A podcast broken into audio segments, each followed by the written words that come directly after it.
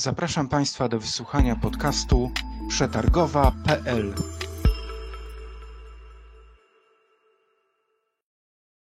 Dzień dobry Państwu. Nazywam się Łukasz Lewczyński i zapraszam do wysłuchania kolejnego odcinka podcastu przetargowa.pl. Dziś Państwa i moim gościem będzie Pan Marek Szymaniak. Dziennikarz, reporter, autor książki Zapaść reportaże z mniejszych miast. Z moim gościem porozmawiam na temat jego najnowszej książki, która powinna być lekturą obowiązkową każdego samorządowca. Dodatkowo wspólnie razem zastanowimy się, jaki jest prawdziwy obraz małych miast i miasteczek w Polsce i jak daleko im jest do największych metropolii. Zapraszam wszystkich Państwa do wysłuchania zapisu tej rozmowy. Panie Marku. Dzień dobry. Państwa i moim gościem w kolejnej odsłonie podcastów przetargowa.pl jest dzisiaj pan e, Marek Szymaniak, autor książki Zapaść, reportaże z mniejszych e, miast. Panie Marku, moja podwójna radość z racji tego, że przyjął pan zaproszenie do nagrania dzisiejszej rozmowy, a z drugiej strony równie, równie wielka radość z tego tytułu, że pańska e, najnowsza książka ukazała się w wydawnictwie Czarne, subiektywnie E, moje najbardziej, moje ulubione, moje ulubione wydawnictwo i z tego się ogromnie cieszę. Kiedy czytałem pańską książkę, przypomniała mi się inna, równie zacna pozycja wydana w wydawnictwie Czarne już kilka lat temu. Tytuł Miedzianka autorstwa Filipa, Filipa Springera. Króciutko przybliżmy tylko dla osób, które nie miały okazji zetknąć się z tą pozycją. Miedzianka to historia pewnej miejscowości e, na Dolnym Śląsku w okolicach Jeleniej Góry, w Rudawach Janowickich, która właśnie zapadła się, e, mówiąc wprost, pod ziemię w wyniku e, trwającej przez pokolenia dosyć rabunkowej polityki, polityki górniczej. Kiedy przypomniałam się właśnie miedzianka Filipa Springera, troszeczkę przestraszyłem się mm, i mam nadzieję, że te miasta e, i te społeczności, które, e, które Pan opisuje w swojej książce Zapaść, no, podobny los nie spotka i chciałbym jeszcze do tej pozycji Springera wrócić na koniec naszej rozmowy. A zacznijmy od przybliżenia samej książki, przybliżenia tematyki i proszę, proszę powiedzieć, dlaczego akurat zajął się Pan takim tematem? Ponieważ temat e, życia w mniejszych miastach, e, no z racji nawet tego e, mojego pochodzenia, a pochodzę właśnie z tego, z takiego małego miasteczka, mm, no jest mi po prostu bardzo osobiście bliski. Ja urodziłem się i wychowałem i młodość taką tą pierwszą spędziłem w Krasnym to jest miejscowość na Lubelszczyźnie, blisko, znaczy blisko, blisko Zamościa, Hełma, Lublina, I, I, to jest, e, żyjąc w tym mieście, widziałem, e, obserwowałem przez lata proces, który tam wydawał mi się naturalny, że, że, że ludzie w moim wieku, ale też starsi, kolejne zresztą pokolenie, ja mam dwóch starszych braci, ich spotkało dokładnie to samo. Wszyscy idą do technikum czy do liceum, a potem z tego miasta, niezależnie od tego, jaką szkołę skończyli, wyjeżdżają, czy, czy wyjeżdżają na studia do większych miast, czy ci, którzy e, kończyli technikum, to mając jakiś zawód e, jadą za granicę. I bardzo mało osób do tego miasta wraca, nawet e, jeżeli podejmują takie próby powrotu, jeżeli mm, chcą wrócić, no bo, mm, no bo to jest takie też w człowieku dość, dość naturalna potrzeba, jeżeli, jeżeli wychowaliśmy się w jakimś mieście, ono nie musi być wcale urokliwe, ale, ale to jest nasze miasto, tęsknimy za nim, mamy tam rodzinę, przyjaciół. Poczucie identyfikacji z tym miejscem, w którym, w którym się urodziło i wychowało, tak? tak. Bywa, bywa bardzo silne. I jednocześnie widziałem, że, że to jest bardzo silne, ale jednak no, ci ludzie stamtąd wyjeżdżają. Ja też przecież z tego miasta wyjechałem i w pewnym momencie zacząłem się zastanawiać, czy tak musi być. E, a z jednej strony to, a z drugiej, e, czy jest w ogóle coś w tym złego, że ci ludzie wyjeżdżają i dlaczego wyjeżdżają, jakie są takie prawdziwe przyczyny. No bo jedna, jedna rzecz, jakby naturalna potrzeba jakiegoś takiego rozwoju nauki, e, nie wiem, na uniwersytecie czy na jakiejś politechnice, chęć zdobycia nowych umiejętności i tak dalej.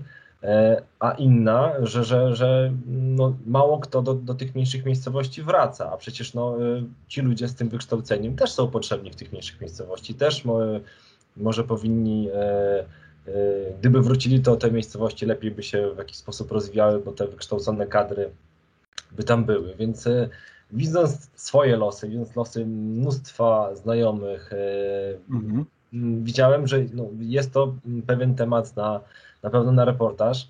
E, no i w międzyczasie już pojawił się pod koniec 2017 raport panu mówiący właśnie o mniejszych 255 miastach, z, średnich miastach, czyli, czyli tych, które mają powyżej 15 tysięcy mieszkańców i nie są stolicami województw, e, którym właśnie grozi, połowie z nich e, grozi no, pewna społeczno-gospodarcza zapaść wywołana różnymi czynnikami i, i wtedy już jakby dodałem jedno do drugiego i, i widziałem, że no, pewnie lepszego um, momentu na, na, podjęcie tego tematu, zbadania tego tematu, tych moich takich wewnętrznych przemyśleń i, i tego, że jest taki zewnętrzny czynnik, e, pewnie nie będzie i, i czas podnieść ten temat.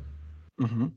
Czyli to jest ta tak zwana, chociaż y, y, nie lubię tego, tego określenia, bo ono ma taki charakter y, nieco stygmatyzujący, to jest ta, ta tak zwana Polska, Polska powiatowa, te, te miasteczka powyżej 15 tysięcy mieszkańców, o których Pan wcześniej, wcześniej wspominał.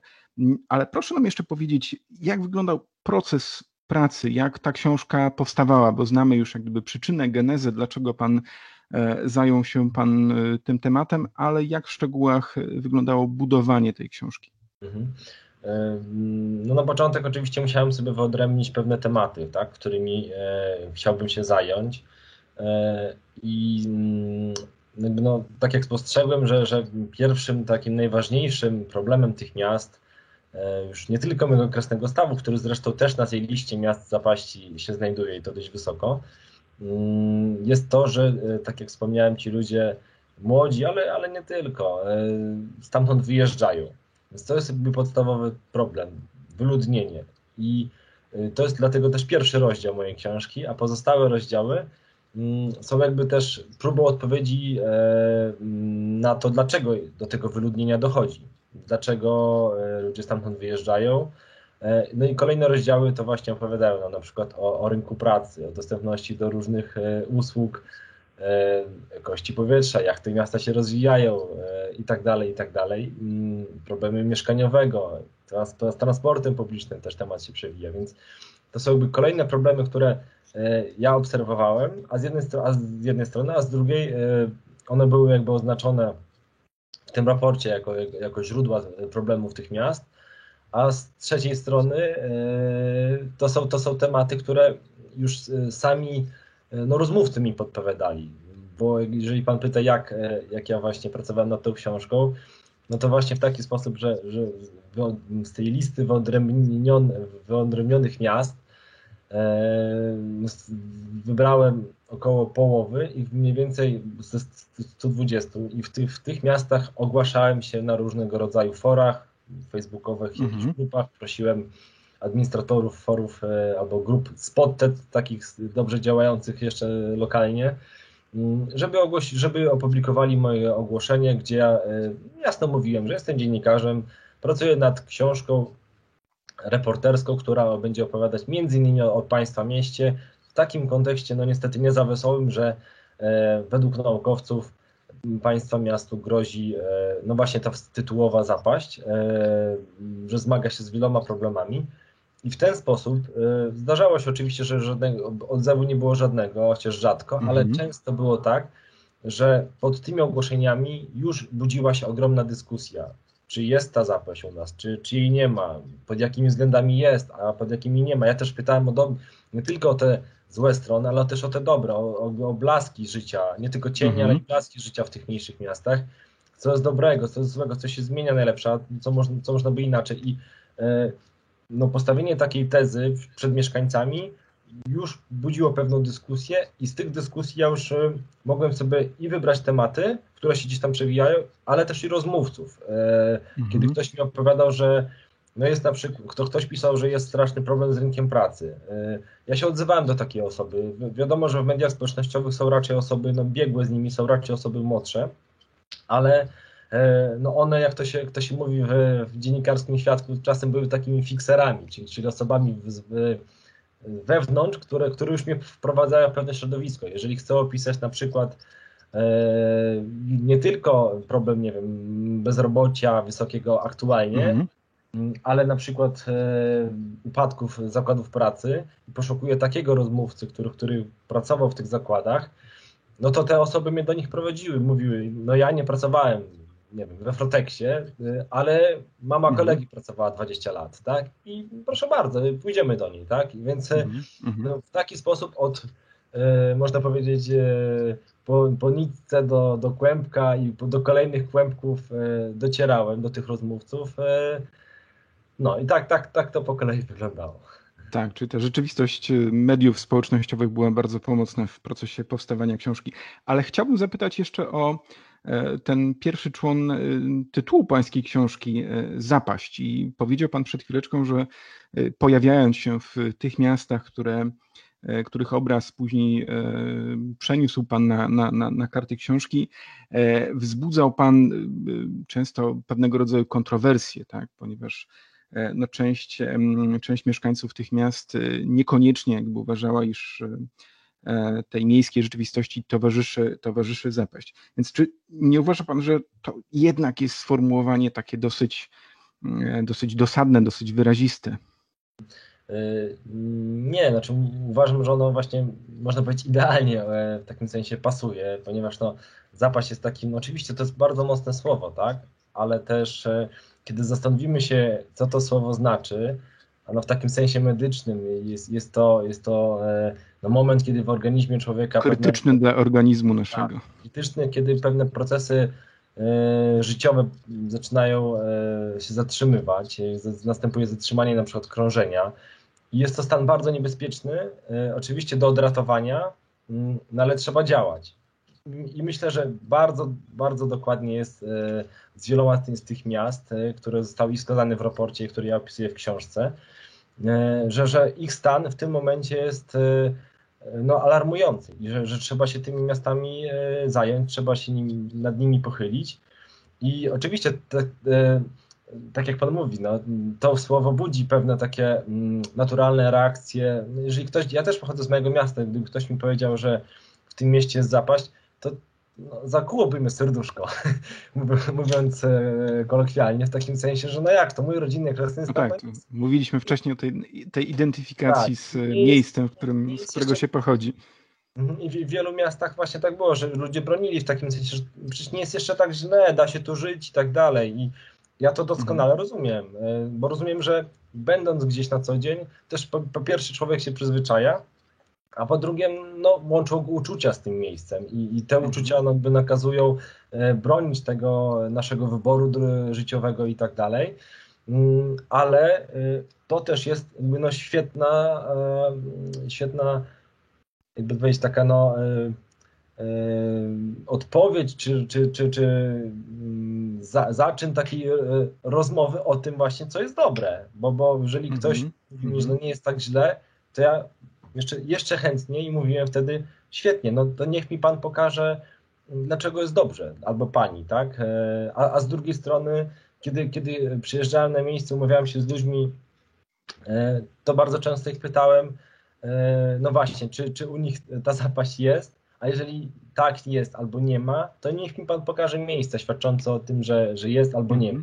Mm -hmm. Te mm -hmm. odpowiedzi były różne. Jedni mi prowadzili, nie wiem, nad piękne jezioro, które jest w mieście inni do jakiejś atrakcji turystycznej, albo odnowionym, nie wiem, starówce, a, a jeszcze inni e, zaprowadzali mnie na zgliszcza zakładu jakiegoś produkcyjnego i mówi, chce pan, chce pan wiedzieć, dlaczego u nas jest zapaść? To jest odpowiedź, że są tutaj mhm. zgliszcza i mhm. krzaki już teraz rosną, a tutaj dawniej pracowało, nie wiem, 7 tysięcy osób, więc e, mhm.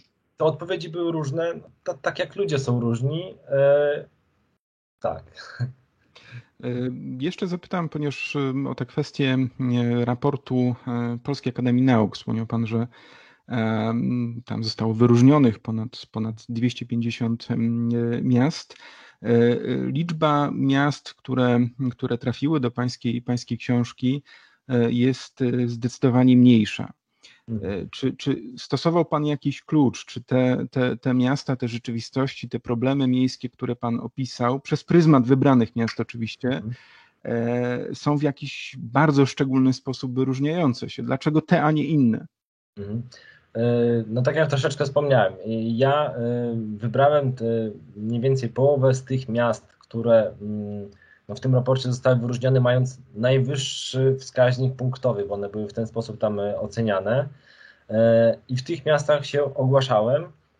I mhm. Mm, no w większości mm, no był dobry odzew, ale, ale to też jest czasem za mało, żeby była jeszcze historia. No bo reportaż mhm. musi też jeszcze oprócz tego, że jest jakiś problem gdzieś, to ktoś, e, muszę natrafić na ciekawą historię jako autor i muszę to w jakiś sposób ciekawy też czytelnikowi przedstawić. Mhm. Więc e, wybór był taki, że, że tam, gdzie, tam, gdzie mogłem się spotkać z, z, z ludźmi, którzy chcieli mi opowiadać, jak tam jest, plus którzy mieli mm, no, czasem coś ciekawszego do powiedzenia niż inni, ci ciekawsze przeżycia, bo mhm. bardzo często no, na przykład problem no, rynku pracy pojawiał się w tych mniejszych miejscowościach i, i trzeba, było, trzeba było potem coś wybrać, bo mhm. miałem, nie wiem, 20 opowieści takich samych, tak, więc y, to z jednej strony pokazywało to, że jest to pewien no, systemowy problem w tych miastach, a z drugiej strony nie mogę y, napisać 100 stron o tym samym, no bo, no bo czytelnik by powiedział, że, że, że tak się nie da, więc trzeba było po prostu wybierać to, co jest ciekawsze, y, mhm mając tego na, na, na, na też na, na myśli to, że, że chcąc, żeby ten problem dotarł do czytelnika, no on musi, musi mieć po prostu y, no, ciekawy, ciekawą opowieść, za którą idzie jakaś historia. I dlatego mm, ja, ja odwiedziłem y, blisko 30 miast, 29, y, a w książce jest mniej, w książce jest 20 parę, jak dobrze, jak dobrze pamiętam. No bo samo to, że dziś pojechałem i nawet rozmawiałem z ludźmi, i, i którzy mi opowiadali o sobie, no to czasem jest jeszcze za mało. W takim sensie, że, że, że niektóre historie się powtarzają i, i właśnie trzeba było potem niestety mhm. z czegoś zrezygnować. Problemy systemowe, o czym powiedział Pan przed chwileczką, takie jak y, bezrobocie, y, jak brak dostępu do, do oferty kulturalnej, y, do rozrywki, ale faktycznie opowiedziane przez pryzmat konkretnych ludzkich, ludzkich historii, czasem bardzo, bardzo trudnych. E, chciałbym zapytać Panie Marku o mm, termin, który e, w Pańskiej książce pojawia się bardzo często. E, myślę tutaj o transformacji. Pisze Pan o transformacji, opisując sytuację w tych właśnie wybranych miastach, które zostały bardzo poważnie dotknięte przez transformację polityczną, gospodarczą. Skutkiem tego zjawiska, tych wydarzeń, tak, które określamy właśnie jednym zbiorczym terminem transformacji, e, były właśnie e, bezrobocie, inflacja, no to jakby do, do, do, o szerszym zdecydowanie kontekście, e, likwidacja częstokroć jednego dużego zakładu, który był jedynym pracodawcą w mieście, ale mam takie, panie Marku, wrażenie, że wielu bohaterów pańskiej książki E, którzy zostali dotknięci właśnie transformacją, czy też efektami transformacji, nie popadło właśnie w tą tytułową e, zapaść, wręcz odwrotnie. E, to spowodowało w tych ludziach ogromną mobilizację, ogromną walkę, determinację do tego, żeby się edukować, rozwijać, otwierać własne biznesy. Czasem również oczywiście wyjeżdżać poza poza granice kraju, ale jednocześnie osiągając, e, osiągając e, sukcesy w tej, e, w tej nowej, nowej rzeczywistości. A więc taki swoisty paradoks, prawda, że te trudności, o których Pan pisze, wyzwoliły dobrą energię, prawda? Tak, ale um, oczywiście to jest bardzo szerokie, bo teraz przechodzą mi do głowy różne, różne historie, ale wyzwoliły dobrą energię czasem czasem e, no, ci ludzie zostali zmuszeni do tego, żeby, żeby działać. Oczywiście opisuję na przykład e, historię e, jednego z bartoszyckich przedsiębiorców, który, który, który no właściwie ma taką dość typową po, potransformacyjną historię, że pracował u kogoś, wydarzył się ten przełom roku 89 i postanowił zaraz po nim założyć własną działalność i jakoś taką niewielką swoją firmę prowadzi z, z no, sukcesami, ale oczywiście on sam jest świadomy, że to jest pewien zasięg lokalny e, i też nie miał nigdy jakichś większych ambicji, e, jeżeli chodzi o, nie wiem, rozszerzanie działalności na całą Polskę i tak dalej, więc, więc mhm. E, to wyzwoliło w nim oczywiście taką energię do działania i taką no, tą słynną przedsiębiorczość. Mm, i to jest jedna rzecz, ale to też nie, nie odbyło się u kosztów bez niego, bo on sam o tym mówi, że mm, ta praca y, no, wymaga, prowadzenie własnej firmy wymaga od niego bardzo dużo nakładów, tak? Y, czasu, y, no, jakiegoś zmęczenia, a to wszystko odbywa się kosztem rodziny i mhm. tego, że, że te relacje, nie wiem, z dziećmi są inne może niż by się oczekiwało i tego też, że, że potem dzieci, które już jakby jak dorosły, to e, nie chcą powtarzać tego losu swojego ojca, który, który, bo widziały przez całe życie, jak, jak on ciężko pracował i, i to też jest no, no pewien, e, no, no, taka smutna powiedzmy puenta tego, tego, tego wszystkiego. A z drugiej strony są osoby, które I też ciężko mieć do nich, do nich pretensje, no nie wiem, nie miały czy możliwości finansowych, czy takiego genu tego, nie wiem, żeby zaryzykować mm, i, i zdecydowały się na, e, mobilizowały się, może o tak powiem, e, w, w inny mhm. sposób e, próbować przetrwać te ciężkie warunki, bo, bo trzeba przyznać, że sytuacja, kiedy no właśnie, gdzieś jest zamykany w, wskutek przemian zakład, jedyny albo nawet kilka, których, które gdzieś tam, na których stały miasta, bardzo często pracowało w nich mnóstwo osób, no, no to tworzył w tym, w tym mieście sytuację no, bardzo, bardzo często tragiczną, w takim sensie, że e, w takim sensie, że one e, no, te, te, osoby nie miały za bardzo, nie miały za bardzo co robić, e, jeżeli chodzi mhm. o, o rynek pracy i, i no, pozostawały bardzo często te miasta e, bez alternatywy i ci mieszkańcy. I jeden z mieszkańców zresztą mówił mi o tym, że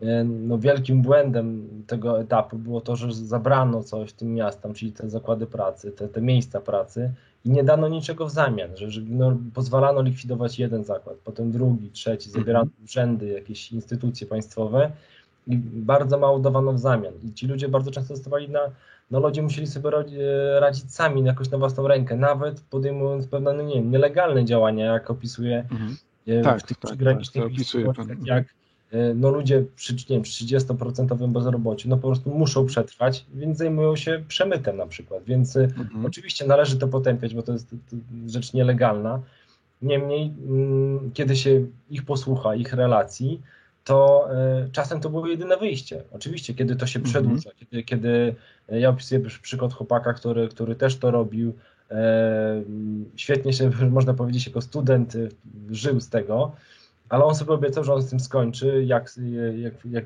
skończy edukację i zajmie się legalnym zajęciem i, swojej obietnicy dotrzymał, a, a, a mówił, że wielu jego kolegów, znajomych robiło dokładnie to samo. I też sobie obiecywało, że na zbieranie mieszkanie, na zbieranie na firmę, na, na ślub, a potem nic z tych rzeczy się nie działo, ponieważ już przywykli do tego, tego, mm, tego, tego trybu życia i no, ciężko naprawdę te osoby negatywnie oceniać, e, ponieważ mhm. były w bardzo, bardzo trudnych warunkach. Panie Marku, mówimy mm, o transformacji jako o zjawisku politycznym, gospodarczym, o trudnych konsekwencjach e, transformacji, ale przecież od roku 1989 minęło już ponad 30 lat i od tego momentu wydarzyło się w naszej rzeczywistości e, bardzo wiele. Jesteśmy członkiem Unii Europejskiej, e, za nami już kilka budżetów unijnych, kilka perspektyw finansowych mm, i chciałbym zapytać, czy odwiedzając te miasta, które, które później e, przeniósł Pan na, na kartę swojej książki, nie widział Pan jednak takich dobrych, pozytywnych efektów e, tego, tego ponad 30-letniego e, okresu? Widziałem oczywiście. Na przykład infrastrukturalnie niektóre te miasta naprawdę są bardzo ładnie odnowione, odświeżone, są tam momentami E, no nie wiem, ładne inwestycje, jeżeli chodzi o jakieś takie związane sprawy ze sportem, z rekreacją, z, z nowymi drogami, oświetleniem, kanalizacją. To wszystko jest e, jakby ogromny postęp e, w wielu miejscach, ale no, czy trzeba po prostu mm, jasno sobie powiedzieć, że, że, że nawet te unijne środki, które przecież bardzo szeroko przez lata już właśnie płyną do, do Polski, mm -hmm. także do mniejszych miast. Nie od dziś, tak tak, e, są, e, nie są jakby jakąś taką receptą e, na te bolączki takie systemowe niektóre. No, no na przykład z, z kwestią mieszkań. To jest problem, który na który wiele osób mi się właśnie w tych mniejszych miastach, o których mi wiele osób opowiadało i to było nawet pewne, pewne takie zaskoczenie, bo wydawać by się mogło, że, że ten problem małej dostępności i wysokich cen e, co do, w stosunku do zarobków to dotyczy głównie metropolii, gdzie, gdzie bardzo często się słyszy o tych cenach mhm. przekraczających, no nie wiem, 10 tysięcy złotych, nawet więcej, kilkanaście tysięcy złotych, co się wydaje dla, dla szarego człowieka e, jakąś astronomiczną kwotą. A w mniejszych miastach wydawałoby się, że no, nie powinno być tego problemu. W końcu ludzie stamtąd wyjeżdżają, no to pewnie pustostany stoją i, i tylko się wprowadzać, tylko kupować. Kiedy się mhm. z perspektywy dużego miasta spojrzy też na cenę e, mieszkań, no to też, e, kiedy nie wiem, cena jest 3000 zł za metr na przykład w jakimś mniejszym mieście, to się wydaje no, z perspektywy Warszawy pół darmo, można, można powiedzieć. Ale mhm. kiedy, kiedy się rozmawia z tymi e, mieszkańcami miast, to okazuje się, że wcale nie wygląda to tak różowo, mm, ponieważ zarobki są po pierwsze dużo, dużo niższe niż, niż w większych miastach. E, bardzo często ja opisuję na przykład przypadek no, kobiety, dziewczyny z Tomaszowa Lubelskiego, która e, jest e, urzędniczką państwową e, i ona to postrzega jako tak, mm, coś takiego ważnego, że, ona pełni ważną funkcję, ale też trzeba, trzeba dodać, że no, zrobiła, jak to się mówi, tak spełniła te, te wymogi standardowego scenariusza E, aby mieć godne życie, czyli, czyli e, wyjechała, wykształciła się, wyjechała do dużego miasta, wykształciła się, wróciła, ma wiedzę, umiejętności, tylko tyle, że niestety zarobki w, mm, no, w tych samorządowych różnych urzędach, tak jak zresztą wszędzie, no są, są po prostu kiepskie i, i, i, mhm. mm, i na tyle niskie, że ona wraz ze swoim mężem e, czy partnerem, już teraz dobrze nie pamiętam, w każdym razie są parą, ich nie stać y, na to, aby, aby takie mieszkanie na, y, na rynku kupić. I takich, takich ludzi niestety jest w tych mniejszych miejsca, miejscowościach dużo, bo ci, którzy mają pieniądze, mhm. jakiś kapitał, nie wiem, odziedziczony, czy po rodzicach, czy, czy dziedziczą działkę i wtedy budują dom. Właśnie, to jest, to jest częsty scenariusz, że oni budują dom gdzieś w okolicy, a, a ci, którzy no, nie mieli tego szczęścia, no to są skazani właśnie na bardzo długie na przykład mieszkanie z, z rodzicami. To też statystyki mhm. pokazują, że, że w, tych w tych miejscowościach częściej to się dzieje. E, I no wydawać by się mogło, że może to jest jakieś wygodnictwo, może to jest, nie wiem, nieumiejętność rozpoczęcia dorosłego życia, ale mi się mhm. wydaje i z tego co słyszałem, też, też badania to pokazują, że, że, że tak nie jest, że, że ci mhm. ludzie chcieliby rozpocząć dorosłe życie, chcieliby jak e, pamiętam niestety nazwiska, ale jeden z recenzentów mojej książki napisał bardzo piękne słowo odpępowić, czyli odciąć tą pępowinę. Mm. Chcieliby wreszcie za, zacząć dorosłe życie, e, ale nie mogą, no bo nie mogą założyć mm. rodziny na, w pokoju u mamy, nie mogą mieć mm. dzieci w pokoju u mamy i, i to tworzy taki e, taką sytuację, że, że zarobki są zbyt niskie. Bardzo mało się z drugiej strony buduje tych takich bloków nowych. E, a z kolejnej strony, mm, kiedy, ich, kiedy myślą sobie, dobrze, no skoro moje zarobki są niskie, to może, to może po, powinienem się zgłosić po jakąś pomoc y, socjalną, może mieszkanie komunalne.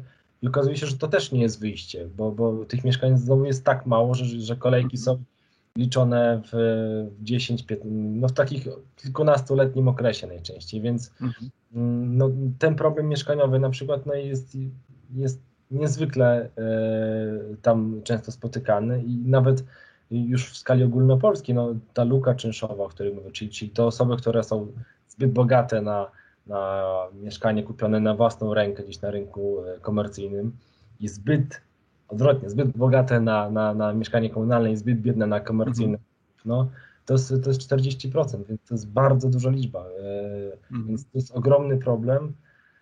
No właśnie, i, i takich. Kolejny obszar, kolejny obszar tej tytułowej tak, zapaści. Wracając, wracając właśnie do tego tytułowego, początkowego pana pytania, to, to jest mhm. problem, który trudno rozwiązać unijnymi środkami. W takim sensie, że tutaj potrzeba pewnie e, i współpracy samorządów, może, może jakiegoś centralnego działania. No, no, zresztą były w ostatnich latach przecież takie, takie pomysły. No, mieszkania plus, mieszkania na wynajem, ale no niestety skutki są raczej, raczej mizerne. Ja w książce pokazuję na szczęście, udało mi się znaleźć takie pozytywne przykłady miejscowości, gdzie, e, gdzie no właśnie samorządowcy i, i spółdzielnie mieszkaniowe e, no własną rękę po prostu podjęły takie działania. Pierwsza, pierwszy przypadek to jest Ostrów Wielkopolski, gdzie e, mhm. jest program z roku na rok rozwijany, o ile dobrze pamiętam, nazywa się Mieszkanie dla Systematycznych i to jest dla, dla osób właśnie w tej ludze czynszowej, które, które, których nie stać na kupno własnego mieszkania, a jednocześnie są za bogate na, na, na to komunalne. I, I, co rok mniej więcej oddawany jest jeden blok na kilkadziesiąt mieszkań i mm, zgłaszane są wnioski i w pewnym etapie dochodzi się do własności. Tak, tak samo jest, e, tylko koszt jest niższy niż na rynku komercyjnym. Tak samo w Bielawie, gdzie, gdzie powstał mhm. bardzo fajny spółdzielni mieszkaniowej projekt e, e, budowy takich domów i, i, i te takich mieszkań, takiego kilku bloków i Mm, te mieszkania rozchodzą się na pniu, w takim sensie, że, że ludzie e, no, walczą, że tak powiem, o te mieszkania, bo chcą, chcą się, chętnych zawsze jest dużo, dużo więcej niż, niż tych mieszkań. Mm, mhm. Więc, no, no właśnie, może w ten sposób. To oczywiście są jakieś tylko jakieś jaskrawe mm, skowronki tych, e, tych, tych, tych zmian, ale może, może to jest jakiś sposób na to, żeby te problemy rozwiązywać. Mhm. No, ale to są przykłady tych dobrych praktyk samorządowych, e, akurat tutaj w obszarze e, gospodarki mieszkaniowej, e, które mają w jakimś sensie zatrzymać mieszkańców tych miast i, i te problemy mieszkaniowe rozwiązywać. Panie Marku, jest Pan również autorem książki Urobieni reportaże o pracy. Jakby mając na uwadze tą wcześniejszą pańską książkę, chciałbym zapytać też o kwestię E, kwestie związane z zatrudnieniem, kwestie, kwestie pracy.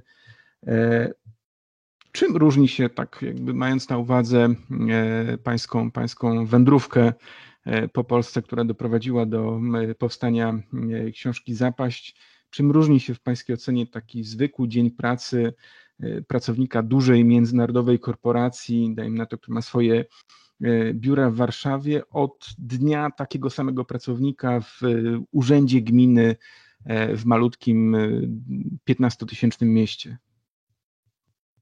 Hmm.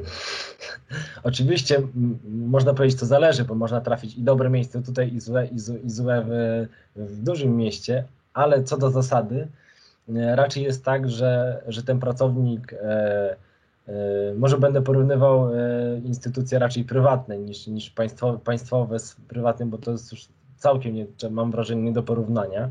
Chociaż pewnie dałoby się. No, w każdym razie, no, kiedy pracujemy w, w dużym mieście, e, to pewnym, pewnym takim standardem staje się to, co dostajemy obok no, naszej gołej pensji dodatkowo. No, wielu pracowników, szczególnie właśnie w międzynarodowych firmach, może, może liczyć na tak zwane benefity, czyli na jakieś dopłaty do.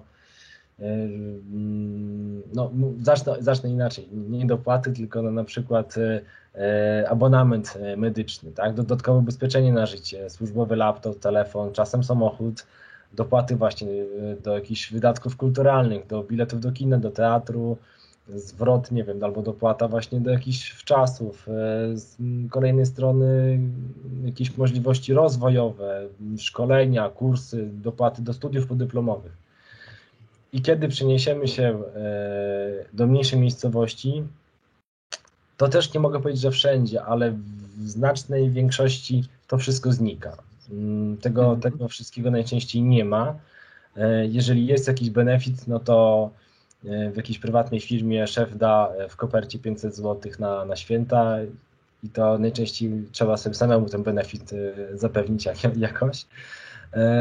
No więc jakby no różnica na, na rynku pracy mm, nawet w tych samych dodatkach już jest kolosalna, a jeszcze dochodzą do tego inne i takie myślę, że bardziej podstawowe rzeczy, czyli, czyli pewna, pewna stabilność zatrudnienia, pewne, już pomijając oczywiście zarobki, no bo to też już wspomniane są też no, kolosalne różnice, ale nawet to, jak wygląda nasza stabilność zatrudnienia. No, w mniejszych miastach mhm. jest dużo więcej mniejszych firm, a te zatrudniają częściej na, na niestabilnych, na śmieciowych umowach bardzo często. Z drugiej strony też zatrudniają na czarno, to też w mniejszych miastach jest tego większa skala. Kiedy mamy taką niestabilną umowę, a, a jeszcze kolejną kwestią jest to, że, że na przykład często jest to umowa tylko na pensję minimalną, a, a pod tak zwanym stołem reszta. I, I to wszystko tworzy taki klimat, E, pewnej zależności, pewnej mm, no, takiej nierównowagi na rynku pracy e, z dużą, dużym bym powiedział przeciwwagą na, na korzyść e, mm, no, pracodawcy, tak? to, który, który on dyktuje warunki mm.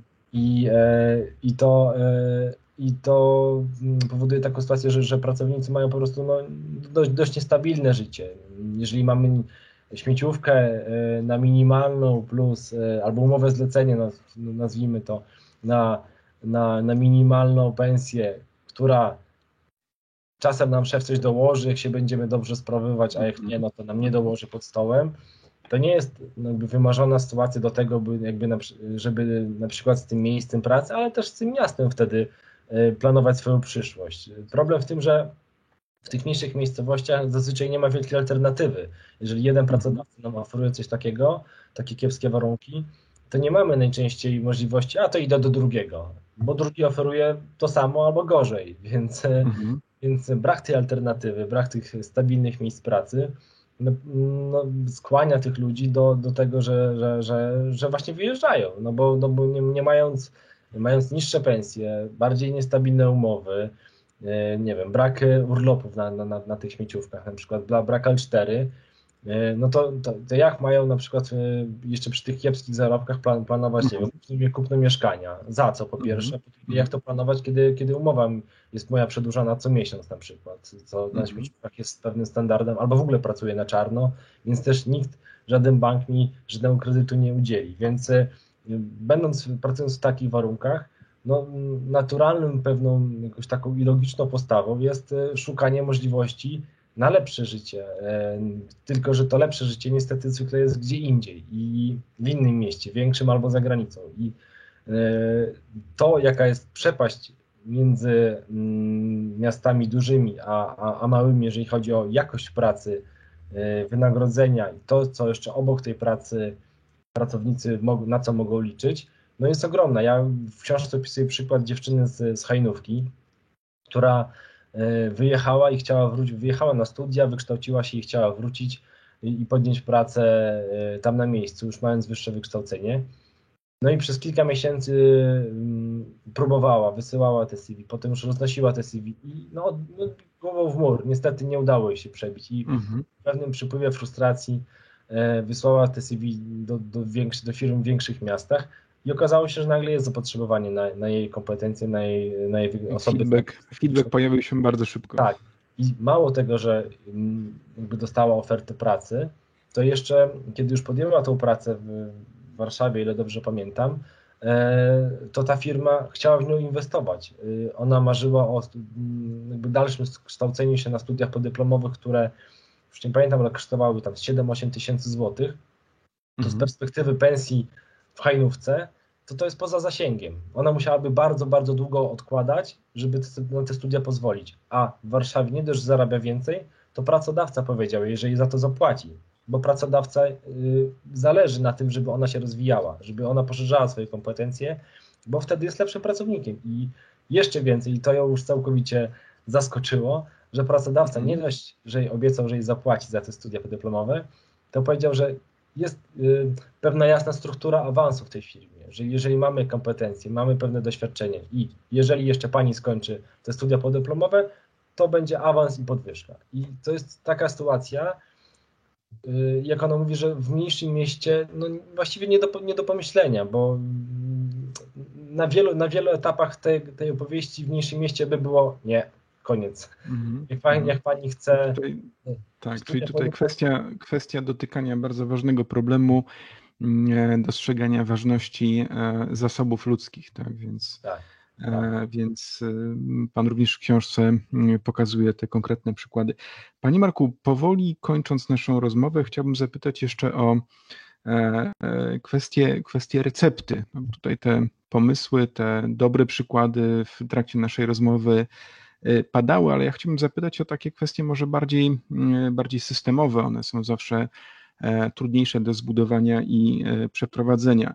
Na początku naszej rozmowy e, wspomniałem i obiecałem wrócić jeszcze do książki Filipa Springera i tak jak powiedziałem, no, tej rzeczywistości, tej miejscowości już nie ma. Autor, autor rysuje ten, ten klimat, który, który jest już nieobecny.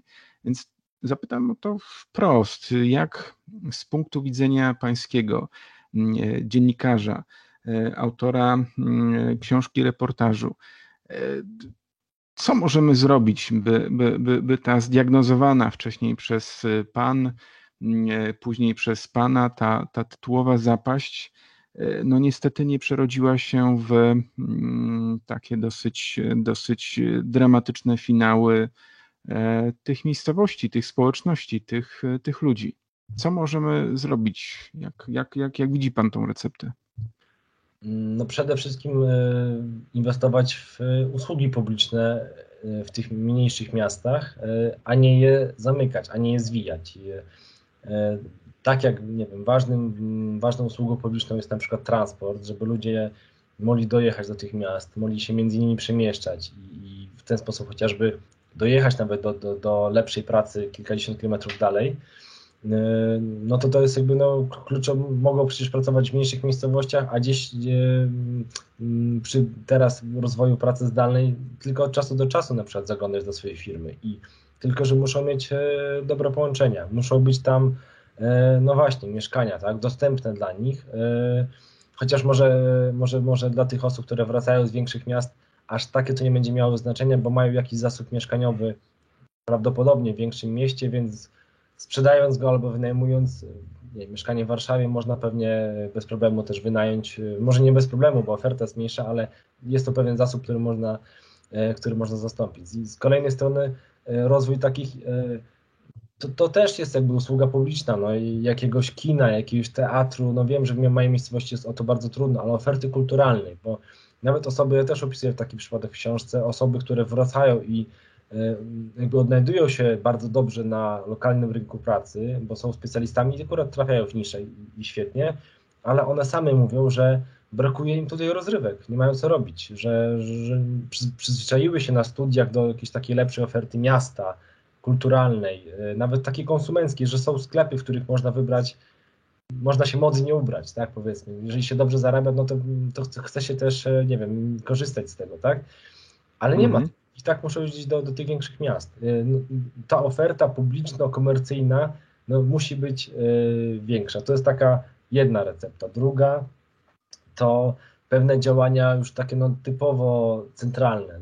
Wie, wiele się mówiło przez jakiś czas o idei deglomeracji, czyli przenoszenia pewnych urzędów E, z wielkich miast, a najczęściej z Warszawy do, do miast wojewódzkich czy do byłych miast wojewódzkich. I to też. Jako może... recepta na rozwój tych mniejszych tak. ośrodków. To też może być recepta pewna na, na rozwój właśnie tych mniejszych ośrodków, ponieważ e, wraz z tymi urzędami będą, będą e, tam przyjeżdżać specjaliści, będą tam zakładać rodziny, a wokół tych urzędów będą rozkwitać pewne biznesy, więc to jedno z drugim jest powiązane i też może się ładnie napędzać tylko to musi być mm, no, wprowadzane i wprowadzane sprawiedliwie, a nie według jakiegoś mhm. politycznego klucza. Kolejna mhm. rzecz, yy, i to, to jest takie, tak myślę, pozytywne, yy, pozytywna furtka ostatnich yy, no, już kilkunastu miesięcy, bo tak, tak, tak długo trwa pandemia. O ile sama pandemia jest no, ogromnym złem i wiadomo, ale otworzyła pewną taką pozytywną furtkę możliwości dla tych mniejszych miast y, ze względu na, no właśnie na pracę zdalną. Wiemy, że praca zdalna to jest y, no, góra kilkanaście procent pracowników w Polsce, ale nawet gdyby o nich zawalczyć, gdyby oni przedstawić im sensowną alternatywę, że nie muszą siedzieć w mieszkaniu 40-metrowym y, za 800 tysięcy złotych w Warszawie z dziećmi na głowie, tylko za te pieniądze mogli być, mogliby mieć właśnie dom w swoim rodzinnym mieście, a pracę dalej wykonywać zdalnie, to jest alternatywa i taka kusząca pokusa, tylko że y, ta sama praca, jak mówię, mówię, to może być za mało. Oni muszą mieć jeszcze oprócz in, inne rzeczy, mhm. do których będą wracać. Oprócz rodziny, mhm. oprócz natury może bliżej niż, niż w dużym mieście, muszą mieć coś jeszcze, muszą mieć e, gdzie wyjść, gdzie spędzić czas, e, e, ale, to, ale tak jak mówię, to jest szansa i myślę, że, że te mm, miejscowości, ci wodarze miast mniejszych, no wygrają, jeżeli zrozumieją, że otworzyła im się okazja. Tylko teraz mhm. trzeba, trzeba działać. Mhm. Panie Marku, nie wiem, czy się zgodzi Pan ze mną, ale te, te wszystkie rzeczy, o których Pan wspominał, ta, ta recepta, E, moglibyśmy mm, zamknąć e, te wszystkie kwestie w, jedno słowo, czasami takie słowo klucz e, nadużywane, a myślę tutaj o mm, po prostu zrównoważonym rozwoju, tak. który, będzie, który będzie dotykał i, i metropolie, i wielkie aglomeracje, ale i też, a może i przede wszystkim, bo tam są największe potrzeby, o których mówiliśmy w trakcie całej naszej rozmowy, właśnie te mniejsze miasta, miasteczka, 20, 30 czy 15 tysięczne. Panie Marku, bardzo serdecznie dziękuję za mm, tą naszą dzisiejszą rozmowę. Y, cóż, życzę y, dalszych wielu tematów, z którymi będzie, będzie Pan mógł się zmierzyć. Dziękuję jeszcze raz, to była ogromna przyjemność, a Państwa i moim gościem był Pan Marek Szymaniak, autor książki Zapaść, reportaże z mniejszych miast. Również dziękuję za zaproszenie. Dziękujemy, do usłyszenia.